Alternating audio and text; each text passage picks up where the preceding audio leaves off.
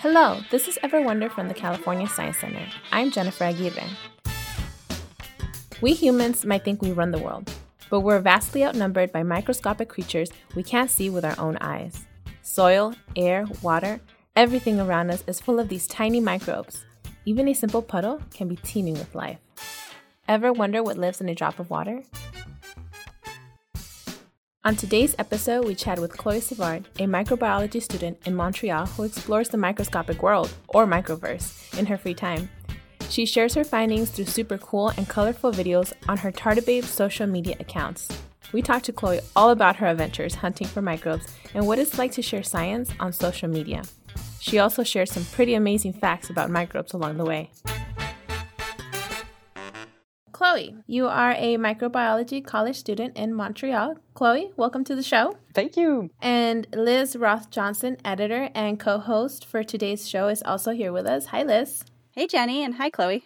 So, Chloe, we came across your work uh, when we were looking for videos of microorganisms for an exhibit update we're working on here at the California Science Center. Uh, so, you run a social media account under the handle Tardibabe, where you invite people to quote unquote hop into the microverse. Could you tell us a little bit more about your Tardibabe account? For example, what would people find there? They will find mostly the hidden life around them and the amount of biodiversity that is surrounding them. And uh, it will show lots of different microbes like phytoplankton, ciliates, amoeba, and small animals like tardigrades, rotifers, and lots, lots more. So you're really uh, exploring this microscopic world. So I imagine you're using microscopes to collect a lot of your your images and videos. Is that right? Yes, absolutely. I use my home microscope that I got uh, last year and my iPhone, uh, which I put on my microscope with a special adapter. And you had mentioned a few different names of some of the, the microbes that are featured in your videos, but let's talk about them a little bit more. Could you help us get to know some of the microbes that, that we might see uh, featured in your videos? There are so many different ones uh, that I post about, mostly tardigrades because people just are crazy about them, and so am I and I post a lot about uh, algae that I find in ponds and lakes. Uh, also, like small invertebrates like hydra, which can be even found in uh, home aquariums. I was like at my uh, friend's place a couple days ago, and she has a, an aquarium, and I just go straight inside. I sit in front of it, and I'm like, "Hey, th- there's this and this and this in your aquarium." So it's like there are always like big surprises, so I never know exactly what I am going to post. It sounds like you get pretty creative with where you are actually collecting these microbes that show up in your videos. Like, yeah, where where do they live and where are you finding these things in the first place? Uh, it really depends. Like if I'm really going to chase tardigrades, I'll be looking into mosses and lichens. But if I want like small aquatic invertebrates, uh, I'll be looking in my backyard, ponds, lakes, swamps, river, well, any freshwater. Like tomorrow, I'm planning to go back to uh, the botanical garden, which they have like uh, big ponds over there. So I always go over there to like sample different uh, small places around the pond. And so you're really like a, a microbe hunter. I mean, before you even do your videos, and uh, you're out there in the world, like searching for pools of water and mosses and lichens and and yes. collecting things. yeah, I really love to like observe the environment and like I'm always like alert and aware like of where I can find microbes and like even uh, when I'm in car with friends or anything like this. I'm like oh my god look at this swamp. Like there will be so many cool stuff in there. And i'm always like it's like um in my subconscious now like any places that can be some microbes i'll, I'll be like focusing on this. When you're going around hunting for microbes collecting samples i mean do you know what you're going to find when you collect a sample? Mm, it depends. Some stuff I can see uh, with the naked eye. Like when I go to my friend's place that has an aquarium and I'm like looking into it and I'm like this is this and oh this is fluffy around the this plant so it must be a vorticella well a colony of it or in my backyard when I see like some green uh, fluffy stuff on uh, like a water bottle or, or anything, I know there will be algae. Or in a bird bath, when I see lots of red things, I know it's a hematococcus algae that are red. Like with experience, you learn how to recognize like uh, stuff from uh, naked eyes, but it's mostly surprises like when you take samples from ponds or stuff like that just like whoop. And then if you look at the naked eye oh like you can see a water flea, but you know it takes practice and time. Uh, but i have like still every time i sample i have nice surprises like that i i never thought i would see this organism or so there's a lot of surprises and that's really cool because that's how you discover new species. What was one of your most surprising finds? Well, lately, like this summer, I've I went on vacation with my mom to a new city I've never been to, and I like I took lots of sample from like a lake that was near and another pond that was in the mountains, and and in both of these freshwater bodies, I I found some species I've never seen before. Like um, there's a colonial rotifers, like like a colony of rotifers uh, that stick together uh, by their foot, and it looks like a snowflake. And like I was really wondering when I'll find this organism. It's been like two years I knew about it, so I was really really happy. Um, like this one was really cool when I saw it what else? Like I saw so many new species th- this summer, so uh, it was just really really cool. So let's go back to one of the microbes in particular that you mentioned uh, that you especially love, the tardigrade. Your social media handle tardibabe is a play on tardigrade, of course. Exactly. now, folks listening to this may or may not be familiar already with what a tardigrade is. We don't have the luxury of being able to show it on a podcast, so uh, mm. maybe you could just kind of paint a picture, describe to people like what yeah. what is a tardigrade and what does it look like? Uh, it looks like a mix of lots of different things. Uh, it has like a small uh, piglet nose. Uh, it also looks a bit like a bear because of the long claws but they don't have four paws. They have eight small legs with uh, huge claws. Uh, they also have eyes. Well, most of them do have eyes, like two small uh, black dots as uh, as eyes. Um, and yeah, they're most of them are transparent so you can really see inside them. They're basically like they're microscopic but they're like but they're animals. They're not a single cell. They're they're they're made of many no, cells exactly. like animals like us but they're microscopic so they're just super teeny teeny tiny. Is that right? Exactly. Yeah they're made of a thousand cells. A thousand cells. And I guess just for comparison, uh, you know, to give people an idea of what a thousand cells means, I think a, a typical human is made out of something like tens of trillions of cells. So a thousand cells, you know, is not a lot of cells in, in the animal world. It's basic. yeah, exactly. But they do have like a complete digestive system. They have a small brain.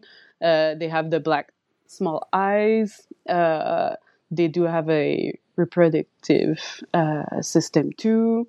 Uh, they don't have any like a heart or anything like this because uh, they're small enough for oxygen to like uh, pass through the their kind of skin called cuticle.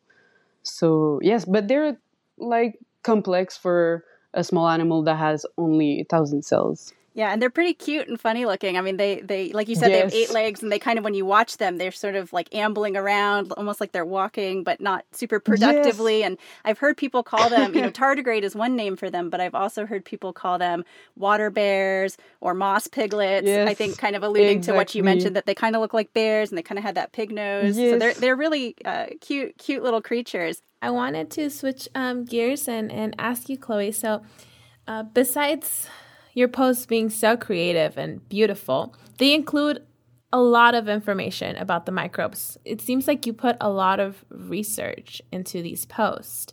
Uh, could you tell us more about the process? Well, I have a couple books at home, and I have a couple PDFs on my on my iPad, like about rotifers and tardigrades and lots of algae. so yeah, I uh, look into my stuff first if I already have some information about them. So usually like uh, scientific articles and books. And then if I don't have any information, I'll go on uh, Google Scholar and then uh, yeah, type into Google Scholar and find some some articles that can really help me uh, summarize the the main characteristics of the the organism. You're doing all this research, and what I love about your post too is you include a lot of those citations like in the post. Yes. Why is that so important to you to include kind of those citations and all that information? Because I want people to take like what I say seriously and yeah, I want them to know that what I say is like actually funded. Founded in reality or science or Yeah, exactly. Yeah, there's a lot of misinformation and even on big accounts like in a few days ago I was looking through some posts and I was like this isn't actually true so I was like it's it's hard to like know for sure that what someone says is true or not so I really want people to be even able to go see for themselves like i put all the references. So if they're like wondering oh is it really true? or oh i want to read more about it because i think it's really interesting then uh yeah so they have the freedom to go check by themselves you know? You know your account is i think it's so precious because it's just it's really beautiful um, the colors the music everything and then you have factual information. So it's like I'm not gonna go somewhere, read something, and then sound dumb in public because I can I can count on you. um, and even I sometimes uh, make mistakes in my posts and like when I try I'm trying to interpret some some information it can be hard like when I go only with uh, scientific articles. So sometimes I reread my posts and like uh, correct things if I'm like, oh my god, what did I write here? Uh, yeah, and also with TikTok nowadays, I'm seeing a lot of uh, microscopy stuff that is fake. So like worms and food and mites and foods and like and you know it's fake like well i know it's fake but no one knows it's it's fake because they, they don't have a microscope at home or like didn't never had a experience with microscopes. So yeah i see some account debunking like those viral videos like of worms on, uh, in food and it's actually pretty easy. You just take a piece of food uh, and you take your pond sample and you mix them together and then you get something people will be disgusted about and viral stuff you know? And i'm so sad because i'm like oh my god there's some accounts that have millions of followers because of those fake videos and I'm like, oh my god, not it's not accurate. No. Yeah, no. It's like when you have you know your friend and they're like, oh, did you see this? And and then you're like, no, that's not. You know, there's no facts exactly. Friends don't let friends share bad fake microscope videos on social media, yeah, no. right? Definitely. no. Well, I had some friends sending me those uh, videos because they thought it was true and they know like I do microscopy and I'm like, dude, that's not even true. And they're like, oh, okay. So I can at least like tell my friends that it's not true, but I am not making like a uh, videos about it to tell uh, everyone that it's fake. Right. But some people are are doing it. So that's really good. Right. You're you're you're countering it with just a lot of really great good information that people can get into. All right, Chloe. So, what is something cool that you have learned? Well, something really cool I've learned it's uh, the defense mechanisms of ciliates that are a type of uh, single cell protist. Um, some have like pink or blue pigments, like a pink pigments in Blepharisma and the blue pigments in Stentor. They act as photoreceptors, but they are also toxic, so they can be released in the environment to escape predators. Another example would be uh, Paramecia that can uh, shoot small spines when they're threatened. So it's really cool but because they're like small Pokemons. Like, well, like any other animals that have defense mechanisms. I like, I think they're all like little small like small Pokemon that have their own like their own attacks. So that's something really cool I came across. Okay, so when you were describing the, the little Pokemon, Yeah. I had a really specific mental image in my head. So Blepharisma, I, I've seen some of those videos of, of those creatures, and they, I mean, they look, they're like little single-celled pink creatures, right? They're pink. Yeah. So I mean, I'm sitting here Exactly. imagining them as like little fairy Pokemon, and they get spooked, and then like it's almost like squid, what you were describing, or octopus, like they can release the pink Yeah. in a little cloud of of toxic uh, Exactly. fluff to escape predators.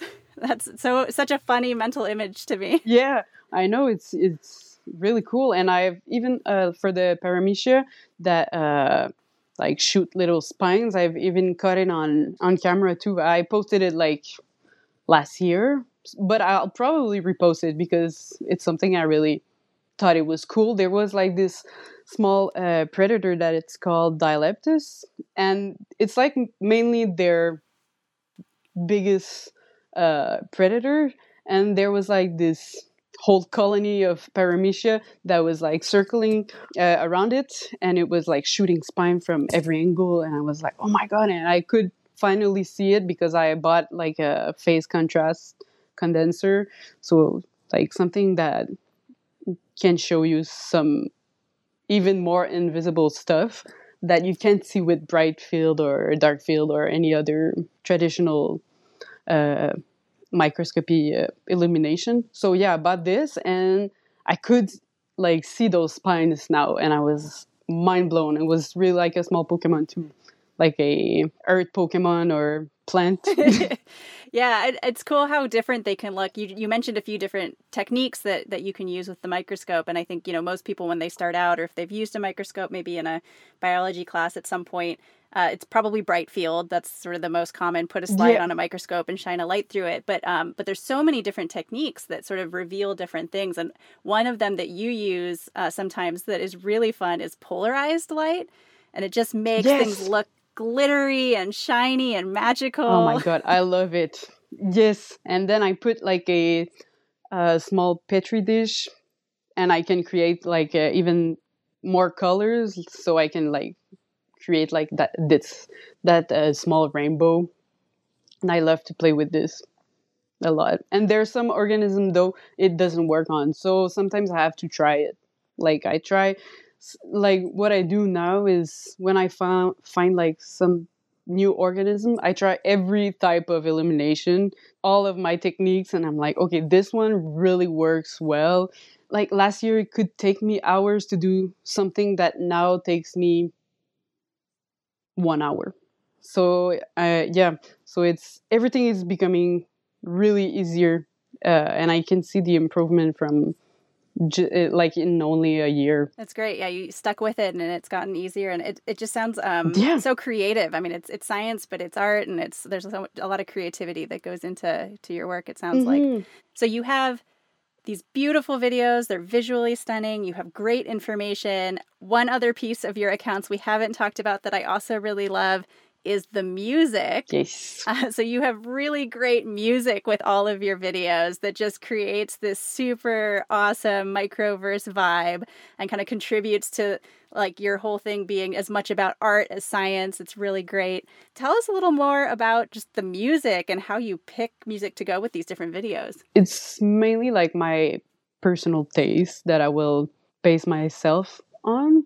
So I love video game music, especially Zelda, uh, film soundtracks, 80s music in general, and synthwave uh, music and lo-fi too.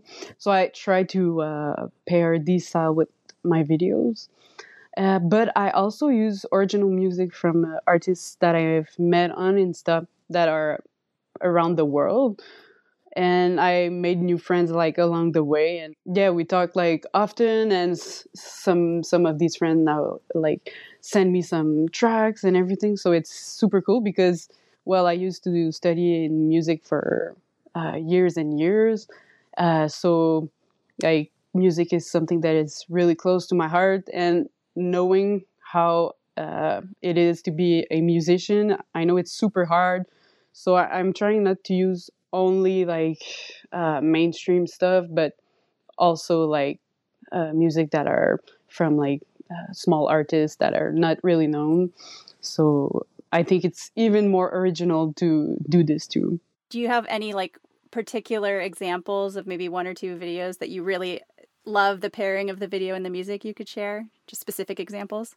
So, like four days ago, I posted like a larva video with uh, one musician that I really like that is uh, small, like not really that known, and it's like some uh, synthesizers. But the larvae start to like move really, really quickly at the same time that the the melody comes in, and everyone's is saying like this song was like written for this video and even i like it, it was a repost but i couldn't pick any other songs because i was like this is just perfect so this larva is really like and the music together was just like perfect i also um pick i have like um this organism that you see the the whole big eye. It's a Daphnia. So you see it from uh, the front and you see really this huge single eye. And every time I see it, it makes me uh, think of, of uh, Sauron from the Lord of the Ring. So, you know, the big tower with the eye. So I put the, the um, soundtrack of Saruman on top of this video and it was just like it fits so well. Yeah, I love that second example. It's almost like a little inside joke. You know, Daphnia, for those who don't know, is a uh, is a water flea, right? It's it's just like a little exactly. small little water flea, but but it does it has these big funny eyes, and so I love the idea of, of equating that to like the eye of Sauron and having the music to yes. go with it.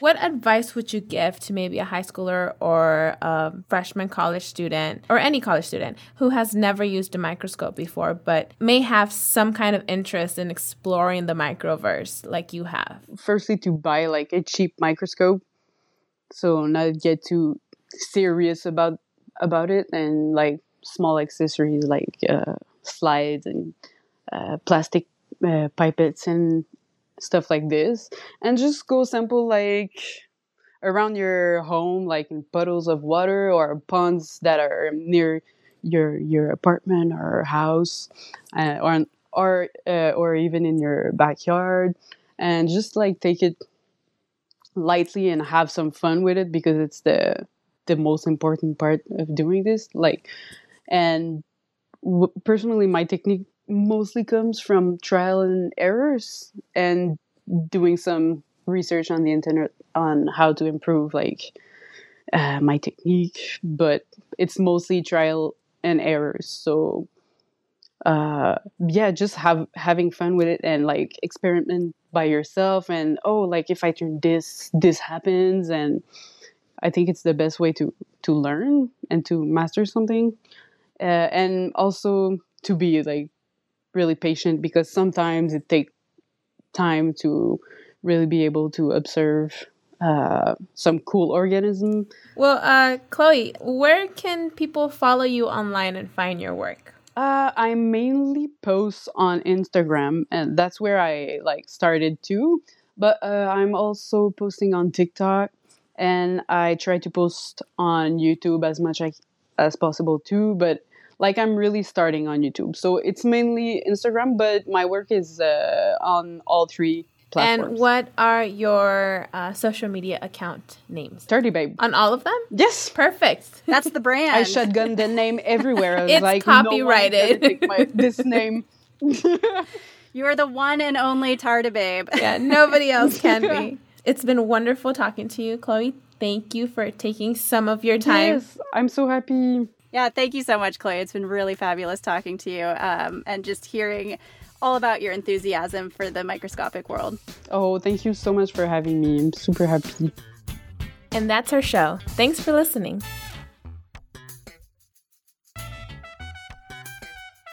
Ever Wonder from the California Science Center is produced by me, Jennifer Aguirre, along with Perry Roth Johnson.